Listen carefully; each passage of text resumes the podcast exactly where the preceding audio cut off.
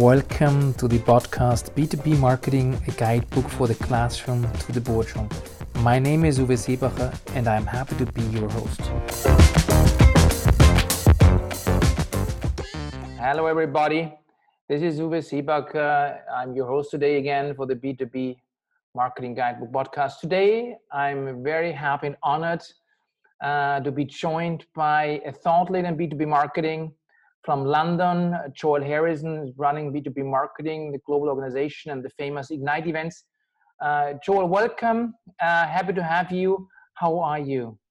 I'm, I'm fantastic. It's lovely to speak to you today. Um, a bit busy in these strange times we live in, but you know, doing my best as everybody is.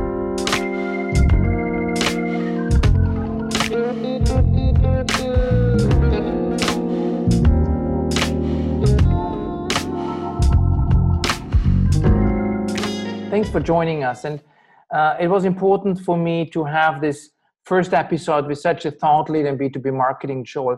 Maybe uh, for those of our listeners who are not familiar with, the, with your organization or your person, please kindly describe your journey and your, your background Okay, so I'm a journalist, um, and I was writing about, been writing about marketing since uh, I was at university. Um, I'll try and make this a brief version of the story because it's a very long version, but I appreciate no one's got time for that, so I'll try and do the brief version. Uh, 16, maybe 17 years ago now, I lose track. Um, a university friend of mine um, and I had this bright idea to set up um, a a print publication called B2B Marketing. Um, that's what the era we were living in at the time. Everyone consumed information via print.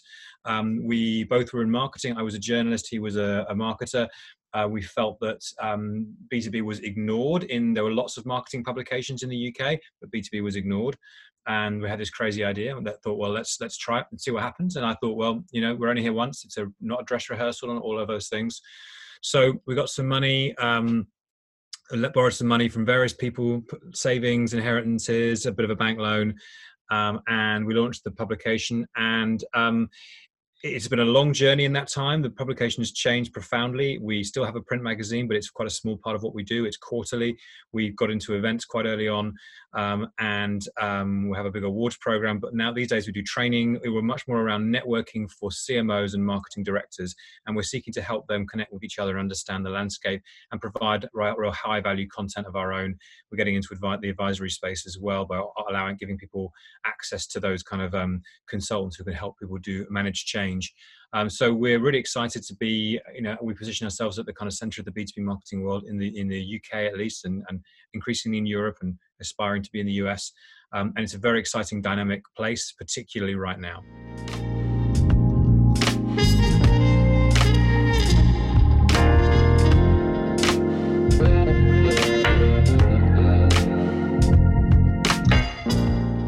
Throughout the last years developing this B2B ma- magazine and this organization, how did you anticipate the change in the area of B2B marketing uh, once you started? Was did we talk about mar- did you talk about marketing tech as we do today? What are the changes you're facing?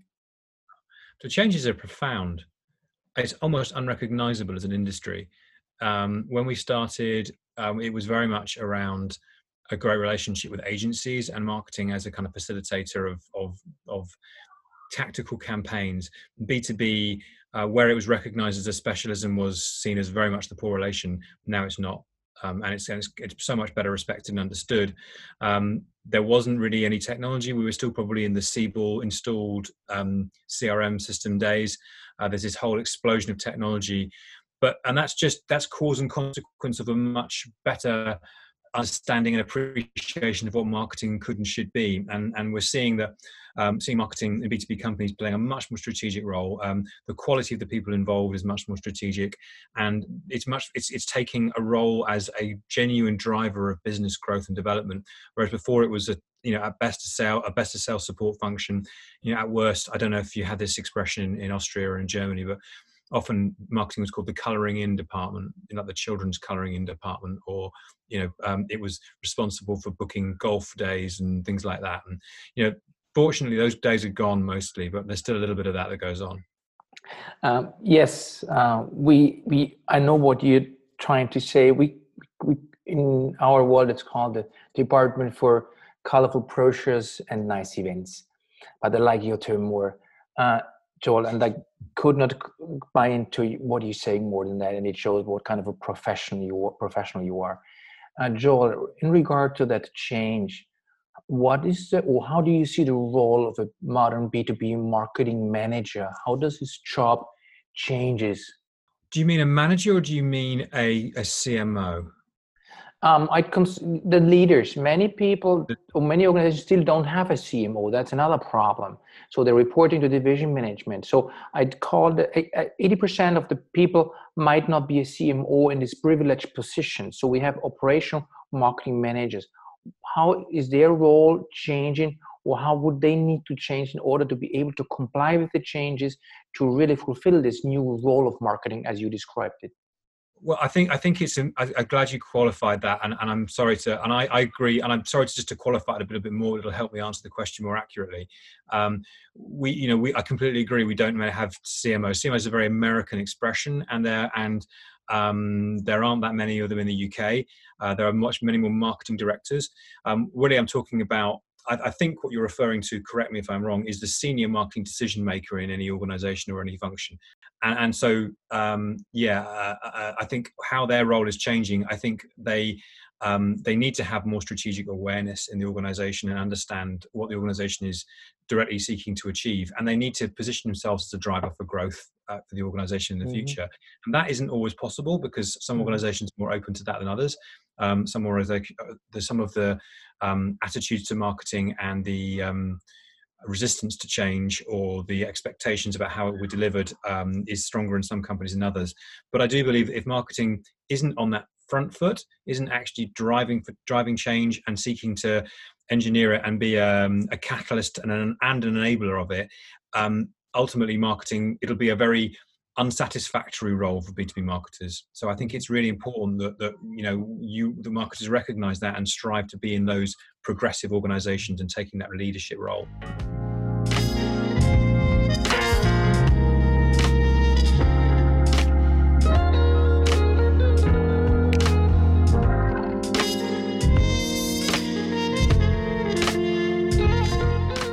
you raised different aspects I would like to dive into a, bit, a little bit more. Our guidebook, on more than 500 pages, provides a lot of technologies about concepts and models, uh, which should uh, guide and support our readers, our peer group, to be able to deploy concept at the right moment in time in regard to the majority of their organization. But if I understand you correctly, the marketing manager mm, tentatively needs to be more a change manager. Isn't it there something, an area of competence which we should be aware and enable the marketing managers to become more a change manager? Uh, yeah, I think that's a that's a very good point, um, and it doesn't come naturally to many people. And, and again, just to qualify, you know, in our in our world, and I appreciate there might be a translational um, issue. You know, the marketing managers are the executional people; they deliver the marketing, they make it happen. The heads of marketing, the marketing directors, the VPs, they are the, the strategic position. And there's some, you know, there's all shades of grey in between. Um, does it come naturally to marketers to be change agents? No, I don't think it does. I don't think it has, certainly hasn't done in the past, um, but I think it's becoming more and more. Um, more and more marketers are recognizing the opportunity and the need to deliver that, and also becoming frustrated by um, the alternative to being the catalyst to change is ultimately being somebody who is um, the agenda is set elsewhere and is and is driven and they're what they're doing is driven by external events. If you're able to quantify um, and contextualize the change that needs to happen you're much better able to steer the organization in a way which is um, beneficial to yourself as as as a professional but also for the for the company and the organization and i believe that marketing of all the professions has the best perspective of of the market of the customers what they need the competitor mindset. The other functions uh, it's it's the it's the most outward focused um, entity and function within the business. And no other no other um, function is better enabled than marketing to do that. So if anyone's going to do it marketing should be doing it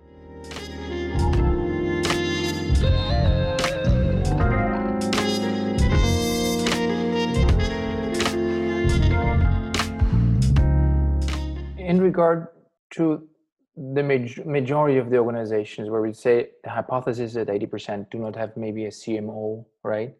What, and this is what I'm also thinking that the education system in regard to marketing, wouldn't there need to be a change in order to equip the marketing managers, the operational people, with much more in-depth knowledge in regard to organization development, structures, processes, basic IT knowledge in order to be able then on the C level to communicate adequately with the people on the other side and to be understood and taken uh, as a hundred percent and not, not on the color, uh, color uh, coloring uh, childhood books or how you call it.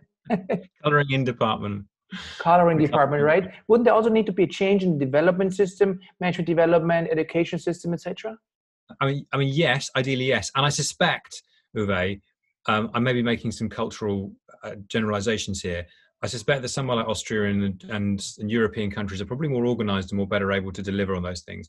In the UK, certainly, and my understanding of the US as well, um, there isn't very much investment in this kind of management training. And, and the best people tend to rise to the top almost in spite of the training and the awareness and the and the, the, help they get to reach those, those echelons if I think about the current kind of generation of marketing directors, VPs, and CMOs that I know in my our leaders group, we have a very active leaders group. Very few of them have had formal training in this stuff. It's about them picking them, them having the um, intelligence, uh, and often it's the emotional intelligence as well to understand what they need to do to rise to the top and how they need to to, to navigate through the organization and and and be the person that the organization needs them to be. And I'm not going to pretend it's very easy, but I totally take your point. Ideally, there should be a very structured learning management program, and some larger corporates will have things like that.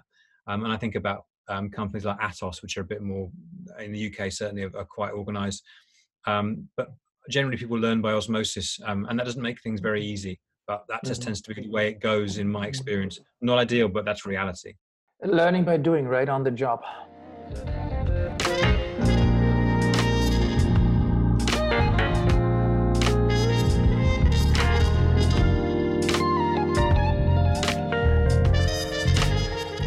So another point I would like to um, talk uh, to you about is that, um, and I think you initially mentioned that that comparing our, our healthcare system uh, in like 20 years ago, the, the hospitals they started to de- develop a, a, new management uh, model. Where we have a, a business manager for the hospital running it on business wise and a medical a matter expert so they're running it jointly now, having said that, what we uh, realize is that there is still a problem, especially in B2B marketing in a very technical, engineer-driven environment, that still the, the gods in gray are still the, uh, the, the, the grayer and the, the important guys who decide, but uh, people with a uh, business or economic background are not yet that seen as valuable as contributed organization. How do you think how do you see this the situation? Uh, do you see the same situation in the US in the Anglo-American area? And what would you recommend or give us an advice based on your consulting background experience? What could we do as marketers to convince our engineering colleagues or highly appreciated and valued engineering colleagues to better understand that we could contribute something valuable, bring to the table in, in the new environment? What would be your advice? Well i think the thing that i'm I, I, there's a lot of a lot in that and i might just try and break that down. I think i'm better able to ask the second question first because that was the more recent one. I was trying to the second the second one is a very very good question.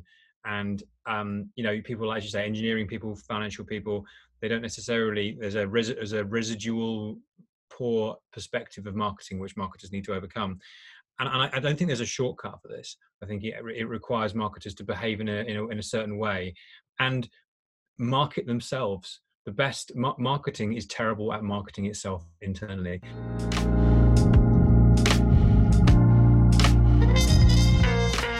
Marketing is terrible at marketing itself internally. A strong message from a thought leader in B2B marketing, Joel Harrison from B2B Marketing in London. If you want to know what Joel thinks about the role of Martech, if we marketers will all be replaced by IT guys, and how the marketing organization of the future will look like, stay tuned and join me for the second part of this coffee talk with Joel Harrison. I'm your host and chief editor, Uwe Seebacher. I can't wait to be back. Thanks for listening and don't forget to text me.